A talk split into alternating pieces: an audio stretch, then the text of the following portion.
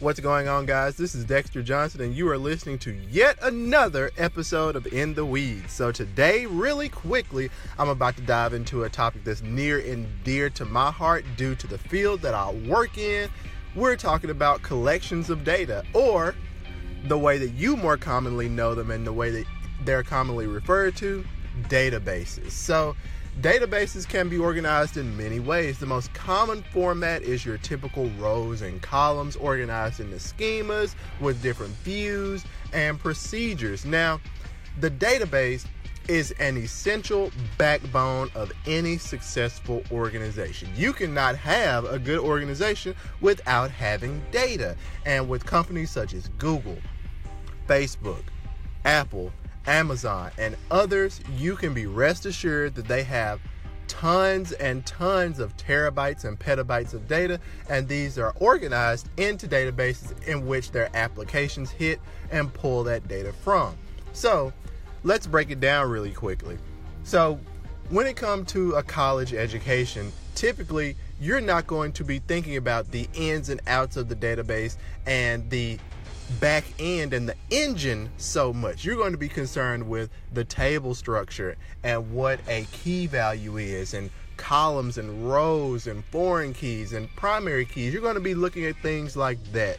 However, when it comes to the actual management of a database, there are many things that you have to think about. You have to think about the number of users that are hitting the database. You have to think of the speed of the disk. You have to think, hey, where are the database files actually living? Are these files going to grow? So, database management is an even deeper topic that would require some time for me to explain, but we're just talking about the database. What is it? So, as I said, this is the most important thing. So, one of the keys of database management is making sure that that data is secure and that only users who should have access to things have access. And that's why you have logins and that's why you have users on the database.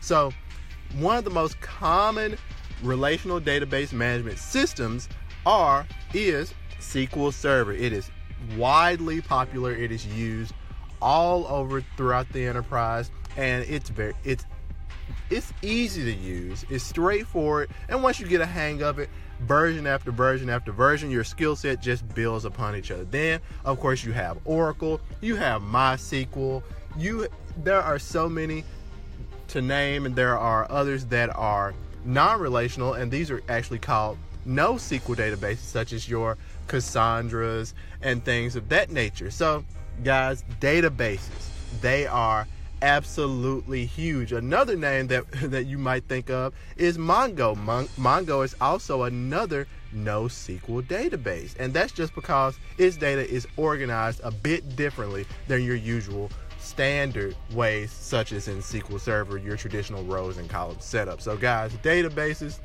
the backbone of any successful IT organization. Guys, you got to respect the data. It's stored somehow, it's partitioned somehow, and it's set up for access somehow. Databases, gotta love it.